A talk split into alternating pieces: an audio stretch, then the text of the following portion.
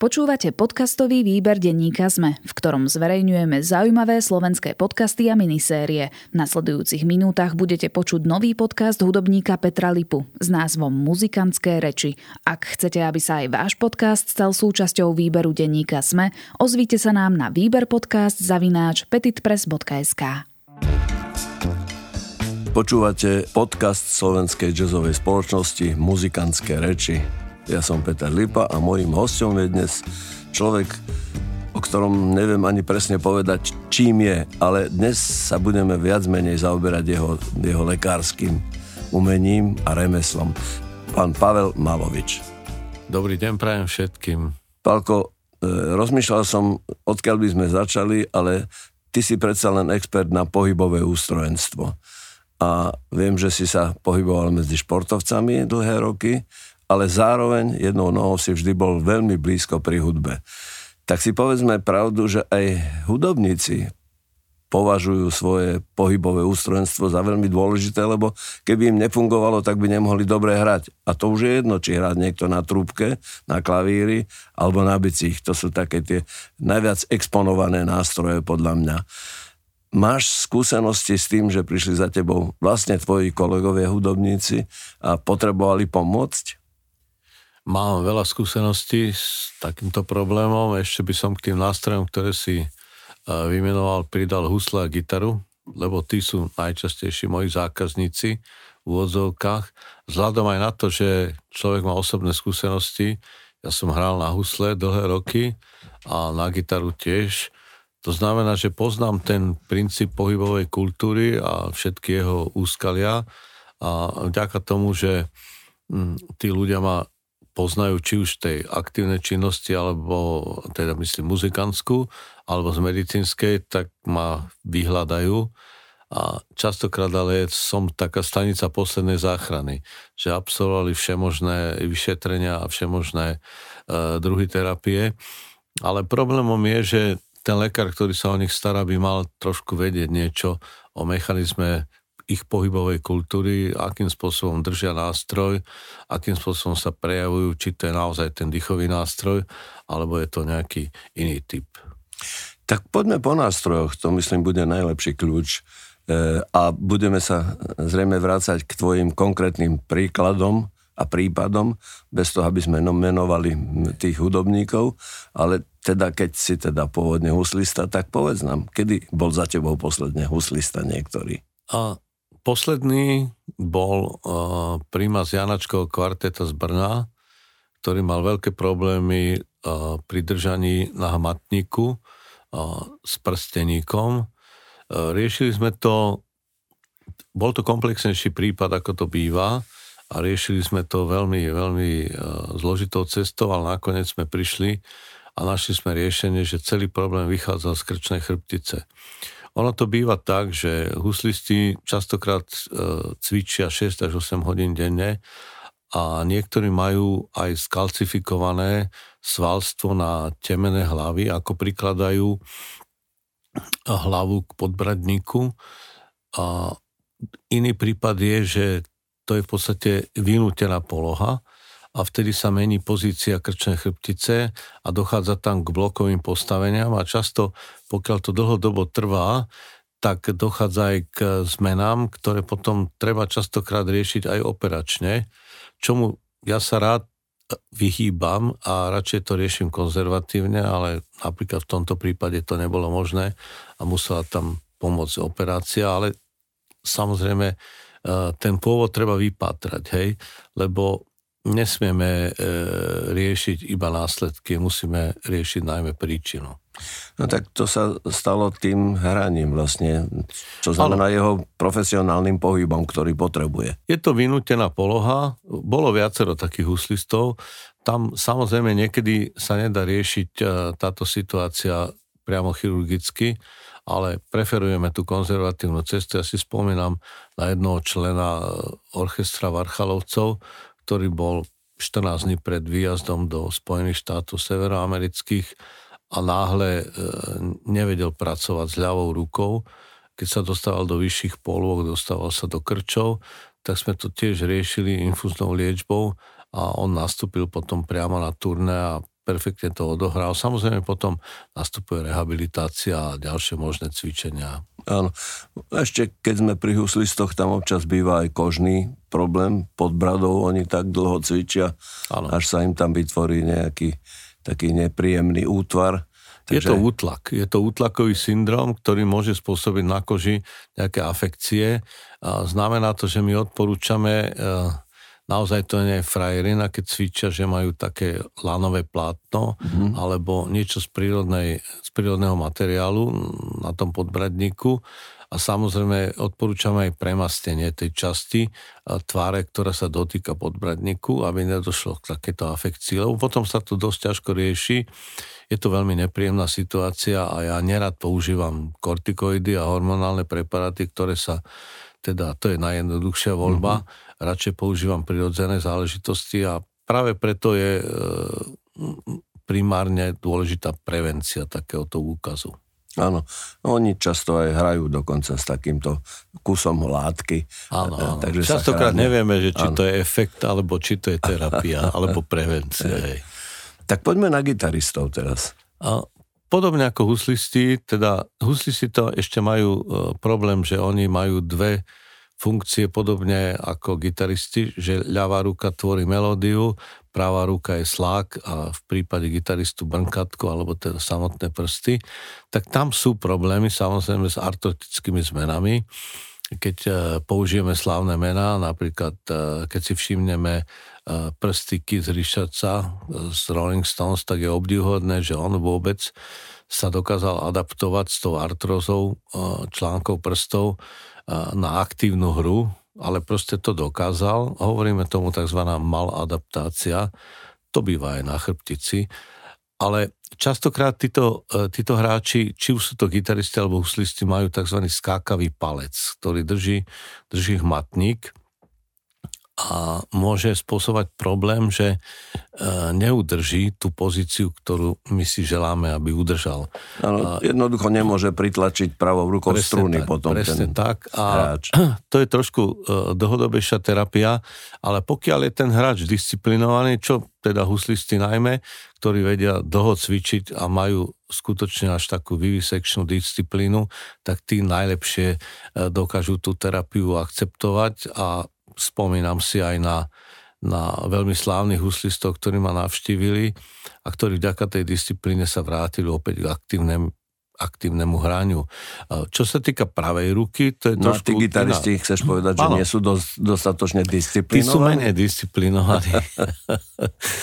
a majú pocit, že to nie je až taký problém ale uh, je to naozaj problém. Na, uh, u gitaristov skôr je to ten stredný prst, ten najdlhší. Nevládze pritlačiť strunu. To môže súvisieť priamo s článkami prstov, ale môže to súvisieť aj so zápestím. Závisí od toho, že v akej polohe on hrá, uh, ak, akú má metodiku tej prípravy, akým spôsobom cvičí, či mal nejaké vedenie školské, alebo je to samouk, to sú všetko veci, ktoré treba zobrať do úvahy. No a potom je to pravá ruka samozrejme. Jasné. Pravá ruka je veľmi dôležitá, aj to držanie. Uh, u huslistu je to slák, ktorý je úplne v inej pozícii a tam býva veľmi často syndrom, ktorý pripomína karpálny tunel, syndrom karpálneho tunelu, ale skutočnosť je úplne iná, tam treba postupovať iným spôsobom. A u gitaristu zasa paradoxne býva čosi, čo vyzerá ako tenisový lakeť, hej? Ale, alebo počítačový lakeť. To znamená, musíme... gitarový lakeť? A môže to byť aj gitarový lakeť, ktorý je uprostred eh, tenisového a golfového, tej čiarke a najviac sa podobá počítačovému lakťu. Samozrejme, že nemusí to byť práve tento problém, ale ten prejav je a môže to opäť vychádzať z krčnej chrbtice. Ja osobne si myslím, že u muzikantov, ktorí pracujú so strunami, to je jedno akého typu, tak je zvyčajne ten problém zakorenený v krčnej chrbtici a tu treba primárne riešiť. Problém je u takých hudobníkov, napríklad gitaristov, ktorí stoja celý ano. čas počas hrania ano. a ešte im vysí na krku tá dosť ťažká gitara. Áno. Takže oni potom prechádzajú na ľahšie typy, ale to už nepomáha, lebo tam už je neskoro, no. no áno, potom... O brúškach ani nehovorím, lebo... Tak brúška je... prstov to je zase iná, iná záležitosť. Samozrejme, tam tá citlivosť je úplne iného charakteru, e, myslím v civilnom živote. Áno. Na tú mozol, gitaru, mozole, dobrý mozol. Gitarový mozol mať. je keď... veľmi prínosný svojím spôsobom. Áno, áno.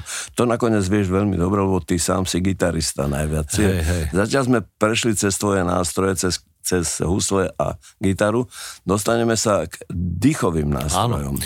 Dýchové nástroje, ja si pamätám svoj prvý prípad uh, dýchového nástroja, bol to hráč na Tarogato, mm-hmm. A ktorý mal... Čo je taký, taká obdoba klarinetu, na, klarinet, saxofón. Medzi niečo, klarinetom a sopran niečo, saxofónom.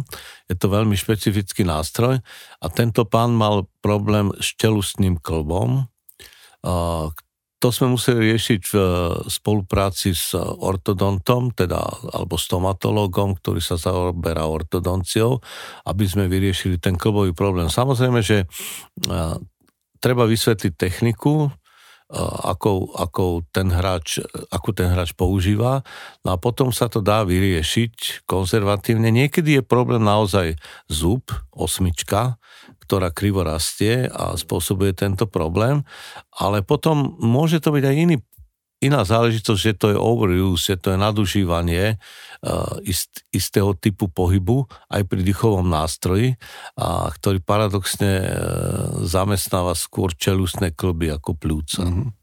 Ja som mal na mysli aj trúbkárov, povedzme, ano. ktorí majú typické problémy s perami, samozrejme, s nátiskom, ano. zubami ale určite aj pohybové e, ústrojenstvo, to znamená ruky. Oni predsa musia mať obe ruky hore stále a pri takýchto Presne dlhých tak. cvičeniach, no. ako oni, tí dobrí, tvrdia, že cvičia až 10 hodín denne, tak je no. to dosť Tam sa dostávame práve k tej chrbtici, a krčnej a hrudnej, kde veľmi často u trubkarov býva blokové postavenie práve z tej vynútenej polohy, ale Samozrejme, nielen trubka, ale, ale aj saxofón má problém s ramenami. Dlhodobé držanie vo vynútenej polohe, častokrát uh, bez oddychu, tréning, tak tam môže nastať problém, útlakový problém na ramene. Na to treba myslieť a samozrejme, že ten, ten hráč ideálne je, keď príde do ambulancie, si so sebou donese aj nástroj a ukáže lekárovi, akým spôsobom ho drží. A z toho sa dá identifikovať tá vynútená poloha a jej následky a potom samozrejme tá terapia. Opäť si myslím, že mala by byť tá terapia konzervatívna, skôr by sme sa mali baviť o rehabilitácii, o nejakých kompenzačných cvičeniach a tiež nerad preferujem nejaké mm, chemikálie, skôr sa pohybujem v tej pozícii v tomto prípade aj skôr alternatívy, hej, prírodnými produktami, dá sa to vyriešiť. A tam je ešte aj druhý problém, že v tej vynútenej polohe častokrát to, čo by sme najviac potrebovali u dýchového nástroja, je rozpetie hrudníka a rozdýchateľnosť plúc, tak často nesprávnym držaním ramien sa znižuje kapacita plúc a tým pádom aj funkčnosť e, toho hráča na dýchový nástroj. Tak tam treba istý typ e, cvičenia dýchového, ale to je skôr parketa pre pneumológa, samozrejme v kombinácii s tým, že človek, keď sa zaoberá dlhodobo takouto problematikou ako telovýchovný lekár, tak vo vzájomnej konzultácii vieme pomôcť takémuto hráčovi, ktorý má problém. Nakoniec tých dýchových nástrojov je spústa a pri každom je niečo iné namáhané, to nie je vždy to isté. Dých určite ale potom môže byť ešte nátisk a držanie a ten nástroj môže byť ťažký, taký baritón, saxofón a tak ďalej a tak ďalej. To sú už rôzne ďalšie situácie. Prejdeme teraz na ďalšiu skupinu nástrojov a to sú klávesové nástroje, teda ano. klavír a to ostatné. Klavír and Company. Áno, klávesy treba si uvedomiť a málo kto o tom hovorí, že klávesy sú vlastne bicí nástroje. Hej. To znamená, že e, tá škála úderu na klavír, či už hrajeme pianissimo, alebo forte, alebo proste ešte viac, tak e, musíme myslieť na to, že bijeme tými prstami, lakťom, ramenami a zároveň pracujeme s hlavou, ale ešte navyše pracujeme aj s pedálmi. To znamená, že to je vlastne komplexná činnosť pohybového aparátu, ktorú môžeme prirovnať k nejakému zložitému tancu a k zložitým skokom. A ten mechanizmus uh, pohybu klavesistu je veľmi najmä ak sa jedná o virtuóza, ktorý hraje ťažké kusy, z, najmä z vážnej hudby a nepoužíva elektroniku, ale používa klasický nástroj, tak tam treba predpokladať, že po určitom období dôjde k nejakej deformácii mm, kolegenových štruktúr, teda takých tých štruktúr mekších ako kosti, ktoré e, zabezpečujú lepší pohyb klbov. Či už je to malých klbov na prstoch, alebo ako som už spomínal, ramena a krčná a hrudná chrbtica. Ja si osobne myslím, že každý klavírny virtuós respektíve hráč na klavesové nástroje, nástroje, ktorý pracuje bicím spôsobom, by mal preventívne užívať niektorý typ klbovej výživy. Preto je vhodné už pomerne v mladom veku, ešte do 30 konzultovať uh, tento problém. Je to podobne ako treba uh, u gymnastiek, hej, alebo u gymnastov, ktorí príliš skoro začínajú a zabúdajú na prevenciu. A virtuózov máme častokrát vo veľmi mladom veku, keď si spomenieme na takého Dalibora Karvaja, ktorý ako 6-ročný exceloval s Varchalovcami, hej, tak a, a takéto typy virtuózov. Tak ja si myslím, že ten, ten hráč samotný v tom veku si to nemusí uvedomovať, ale predovšetkým by si to mali uvedomovať jeho rodičia, že treba nejaký druh prevencie a, začať používať a ten druh prevencie nespočíva len v konzumácii vyživových doplnkov, ale aj v nejakých kompenzačných cvičeniach. A špeciálne u detí, respektíve u tých mladistvých virtuózov, to je číslo jedna. Hmm. Takých máme vždy, samozrejme, vždy sa niekto objaví nejaký nový, takže to je pre nich určite dobrá rada.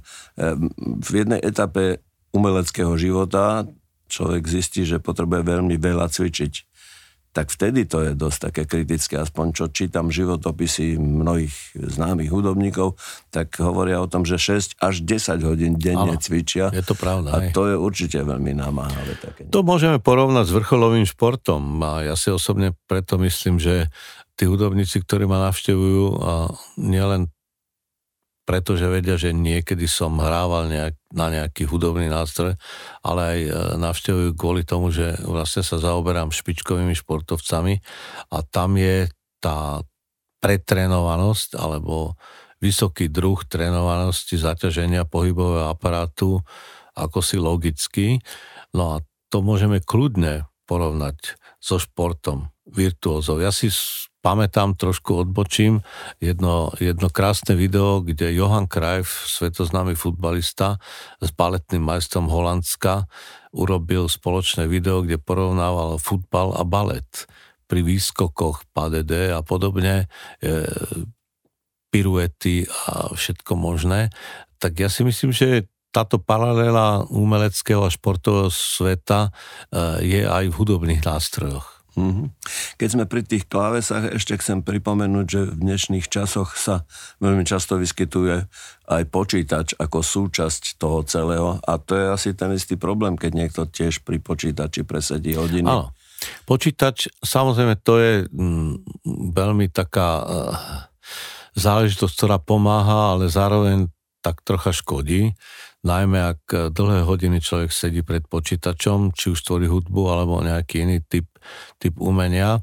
A tam treba vedieť, že už sme to raz spomenuli, že existuje tzv. počítačový lakeť, ale opäť krčná chrbtica pri dlhodobom sedení pri počítači a sa devastujú medzistavcové platničky, najmä medzi 5., 6. a 7. stavcom a potom z toho mm, rezultuje také dlhodobé trpnutie prstov, čo pripomína nejakú diabetickú neuropatiu alebo nejaké iné poškodenie, skrátka mravenčenie, trpnutie, e, krčovité stavy. To znamená, musím s tým raz počítať, že sa to stane a musím akceptovať radu lekára, ktorý uvažuje o prevencii, či už je to primárna, keď ešte sa neobjavili ťaž, tie ťažkosti, alebo sekundárna, keď sa objavili ťažkosti, ale ja indikujem nejaký druh cvičenia, ktorý by mohol zabrániť nejaké ďalšie progresy tých problémov. Mhm.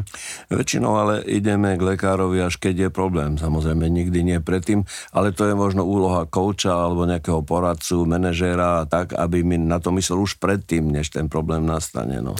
Áno, tak e, u tých virtuózov, ktorí začínajú v mladom veku, sú tí kaučovia zvyčajne rodičia, hej, ale pokiaľ pokračuje ďalej a má dobrého profesora, alebo školiteľa, alebo učiteľa, tak ten by mal mať aspoň také základné vzdelanie o prevencii e, problému, ktorý môže nastať. Ale nesmieme zabudnúť na to, že u muzikantov máme aj srdcovo problémy, pretože to dlhodobé cvičenie a príprava na nejaký exkluzívny koncert e, so špičkovým orchestrom, či už ako solista alebo radový hráč, to je významný stres. To znamená, my musíme uvažovať aj o psychike a srdcovo aparáte muzikanta, zvlášť keď sa jedná o nejaké dlhšie turné. Ja viem, že veľké skupiny, to už je jedno bez ohľadu na vek alebo generáciu, absolvujú dokonca záťažové testy podobné športovým záťažovým testom pred koncertným turné, či už to vyžaduje poisťovňa alebo ich manažer, aby teda sa dalo e, predpokladať, že či oni dokážu tú záťaž vydržať. Máme veľa kapiel, kde sa pohybujú 70 dokonca dnes už 80 a o tých musíme vedieť, že ako sa na nich bude ten stres, ale aj fyzická záťaž z cestovania, zo samotného vystupovania e, vyskytovať. Hej, to už prechádzame skutočne do tých vôd, kde sú tí najväčší profesionáli okolo. Nich sa pohybuje viacero e, zodpovedných pracovníkov a ľudí, ktorí majú pomáhať tomu človekovi. To my e, v muzike takýchto prípadov nemáme veľa. Tí športovci sú predsa len e, trošku viac vystavení takémuto, takémuto spôsobu namáhania celého tela, ale my sa ešte vrátime k jednému nástroju, o ktorom sme vôbec nehovorili a podľa mňa je asi najkomplikovanejší na pohyb a vôbec na, na schopnosť hýbať všetkými štyromi končatinami, lebo všetky štyri končatiny obsluhujú priamo niektorý z tých hudobných nástrojov, ktorí spolu tvoria bicie nástroje. Tak ako je to s bubeníkmi? Áno, to je veľmi e, komplikovaná skupina e, bicistov. Samozrejme závisí od toho štýlu, ktorý hrá. Ťažko povedať, že by sme to mohli úplne e, klasifikovať do nejakých kategórií, ale zoberieme hráčov, ktorí hrajú na veľkú batériu bicích nástrojov. To znamená, že tam je významná pohyblivosť naozaj všetkých klubových šlachových svalových spojení. Tam musíme rátať s tým, že ten hráč mm, je v neustálom pohybe nielen po celý koncert, ale aj keď cvičí doma a tam musíme dávať pozor. Napríklad existuje tzv. bubenická ruka. Hej, keď bubeník alebo hráč na bicie, môžu to byť nie veľmi komplikované bicie, zrazu zistí po rannom prebudení, že nemôže vystrieť ruku.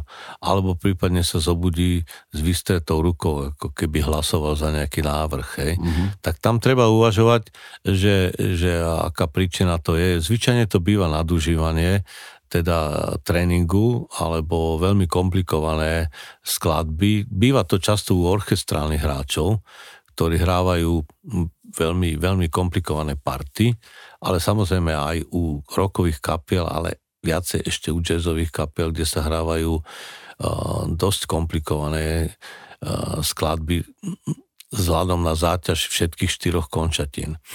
Znamená tu na, pokiaľ sa to už raz prejaví, tak naozaj treba navštíviť kolegu, buď ktorý pracuje s rehabilitáciou pohybového systému a vysvetliť ten problém. A nie je veľa takých špecialistov u nás, lebo sa to týka v tomto prípade by som ani o tej krčnej chrbtici tak nehovoril, ale skôr by som hovoril o zápesti, lakťoch a teda článkoch prstov. Tam Častokrát musíme uh, použiť bohužiaľ aj invazívne riešenie chirurgické, ale predsa len ja si myslím, že existuje možnosť, uh, pokiaľ človek pozná mechanizmus práce toho bubeníka, či už s paličkami, alebo metličkami, alebo dláňami, um, tak dá sa nájsť nejaký, nejaký spôsob, ako sa to dá riešiť. Opäť tam teda to vyžaduje veľmi disciplinovaný prístup a bohužiaľ aj istú prestávku tejto hre, lebo nestačí povedať, že hm, hrajte len vtedy, keď vás to neboli, lebo to zvyšok orchestra alebo kapely vôbec nezaujíma. To znamená radšej si dať pauzu, ktorá býva 3 až 4 týždne a v tejto pauze riešiť rehabilitáciu, výživové doplnky, špecifické cvičenia a potom sa ten bubeník e, vráti v plnej sile, alebo či to je perkusionista. Často sa to stávajú perkusionistov. E, takže aj tam ja by som myslel, že hráči, ktorí sa teda hodlajú zaoberať e, v živote bicími nástrojmi, tak by mali uvažovať neustále o prevencii, o, už o tej primárnej, kým nemajú ťažkosti. Ale ešte musí existovať aj niečo ako dispozícia, že niektorí ľudia majú dispozíciu na to, aby Ale. takéto niečo zvládli a niektorí už od začiatku jasné, že to nebude, nebude fungovať, pretože nemá fyzické predpoklady na to, aby takúto úlohu zvládol. Je tam aj genetický fond, mm. že podobne ako u športovcov vieme vypatrať pomocou istých genetických signálov, že či on bude schopný byť printerom, vytrvalcom, alebo či bude mať častejšie zranené šlachy, alebo kostný aparát, tak takisto sa to dá vypatrať u muzikantov. Veľmi veľa muzikantov má dobrú genetiku od rodičov, ktorí teda netrpeli nikdy nejakým problémom, ale napriek tomu ja by som si myslel, dneska už máme veľmi mladých muzikantov, že e, treba využívať e, poznatky modernej medicíny a navštíviť špecialistu a povedať, áno, tak ja stojím pred kariérou hráča na bicie nástroje a uvedomujem si, že to bude náročná fyzická práca. Môžeme to prirovnať treba k práci so zbíjačkou alebo zrúbaním dreva, mm-hmm. ťažbou dreva, hej, tak by som chcel vedieť, že ako sa mám na to pripraviť, lebo chcem hrať 20, 30, 40 rokov a nechcem byť uh, invalidom. Takže ja osobne si myslím, že muzikanti, podobne ako športovci, by mali chodiť na preventívne lekárske prehliadky, kde by boli komplexne vyšetrení a bola by im daná nejaká cesta, ako sa nezničiť. Takže aby to nebolo, že športom k trvalej invalidite, ale aj hraním na nejaký hudobný nástroj k trvalej tak invalidite. Je to takže e, športovci majú svojich lekárov, svoje kliniky a tak ďalej a my muzikanti nemáme. Čiže keby sme sa mohli pridružiť k tým športovcom, boli, bol by som ti povďačný.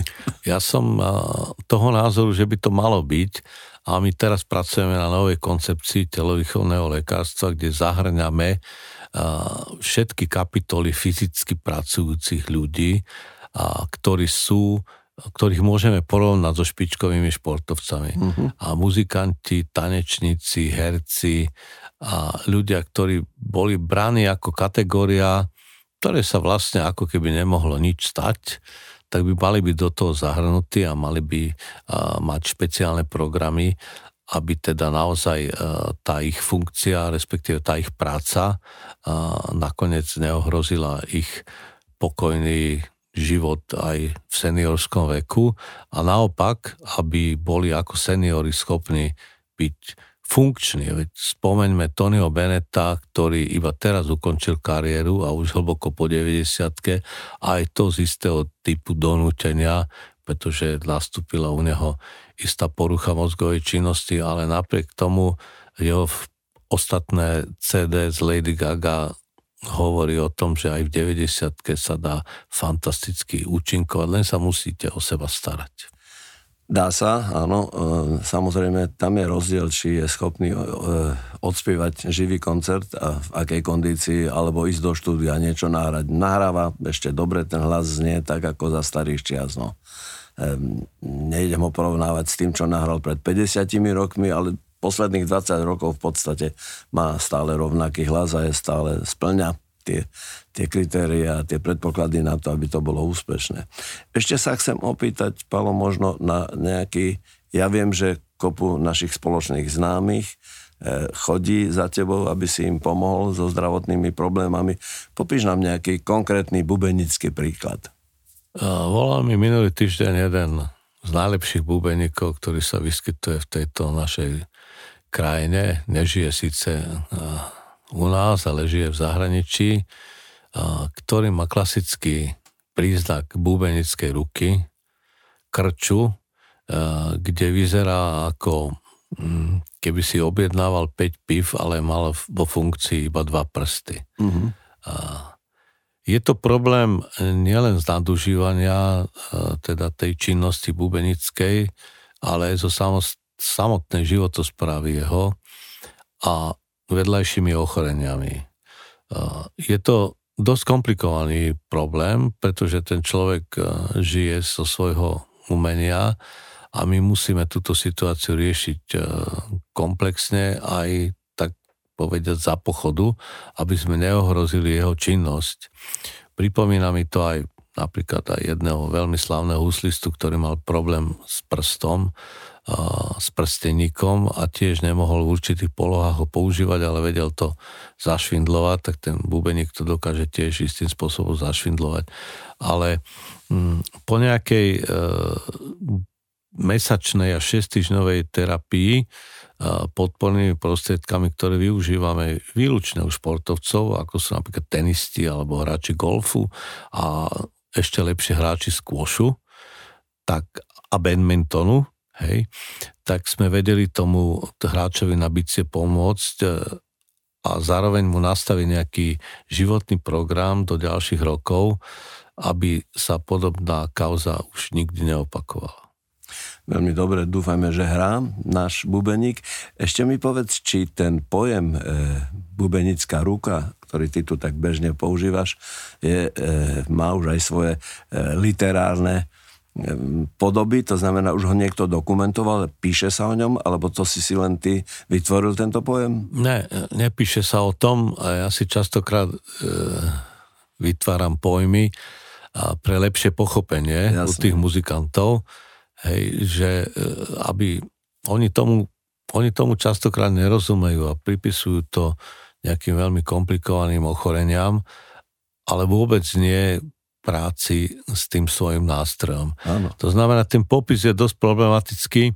Mm, keby sme pristupovali k tomu odborne a mali by sme to klasifikovať, tak musíme mať evidence base of medicine, že musíme mať, ja neviem, tisícky pacientov, ale bohužiaľ e, to sa nedá takto vyriešiť, hej, takže musíme k tomu pristupovať tak intuitívne, ale hlavne pomocou skúsenosti.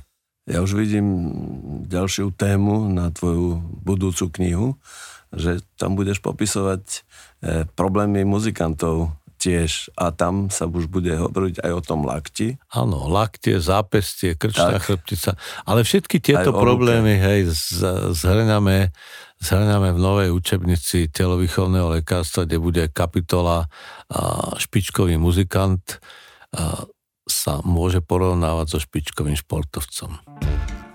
Dobrá správa pre nás muzikantov.